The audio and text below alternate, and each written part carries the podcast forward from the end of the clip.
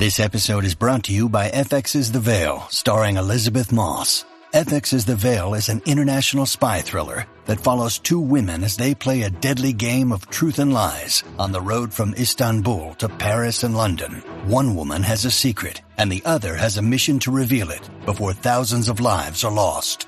FX's The Veil, now streaming, only on Hulu.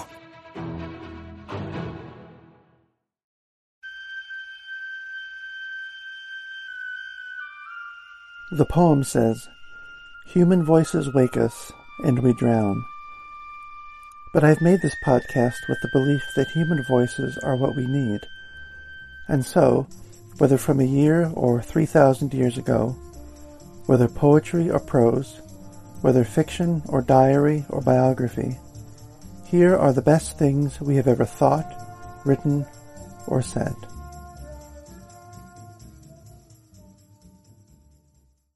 Carl Jung traveled with Sigmund Freud and others to America in late September of 1909. And on the boat returning to Europe, he had a dream.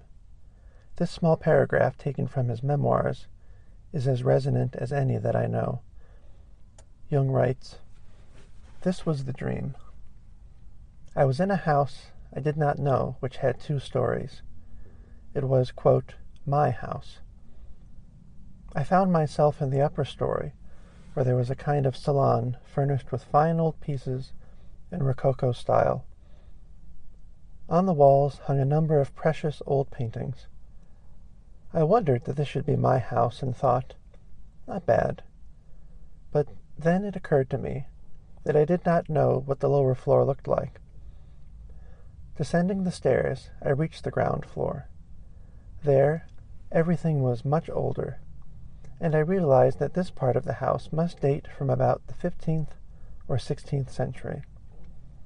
The furnishings were medieval. The floors were of red brick. Everywhere it was rather dark.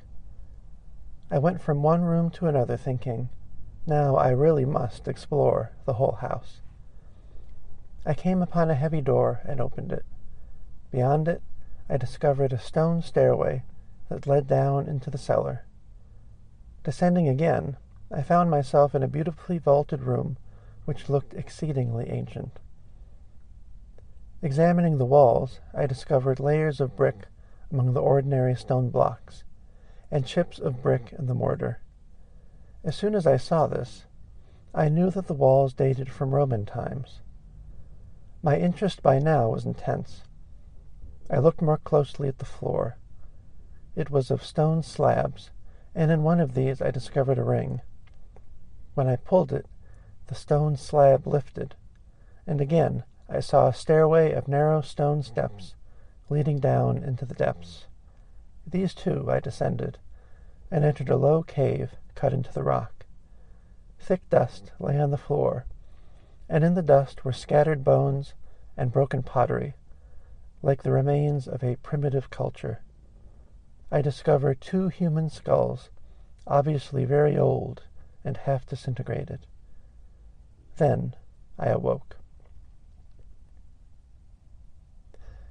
In his biography of Jung, Ronald Hayman notes that Jung's version of the dream in his memoir, published more than 40 years after the event, did differ from earlier accounts. Regardless, however, Hayman writes that for Jung, the house represented the psyche, with unconscious additions. The upper floor stood for consciousness, and the ground floor for the first level of the unconscious. The cave represented the primitive world. The darkness of the lower levels meant they could rarely be illuminated by consciousness. The dream, Jung thought, pointed to the foundations of cultural history, a history of successive layers of consciousness. My dream Jung said, constituted a kind of structural diagram of the human psyche. It postulated that something of an altogether impersonal nature underlying the psyche. He says that this was, quote, his first inkling of a collective a priori under the personal psyche.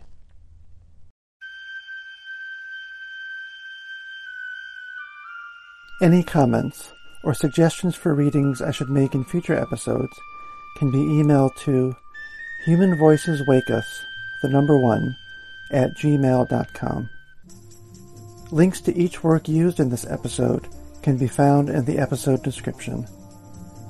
If you enjoy Human Voices Wake Us, you can subscribe wherever you find your podcasts. The music here is Duke Ellington's Arabesque Cookie.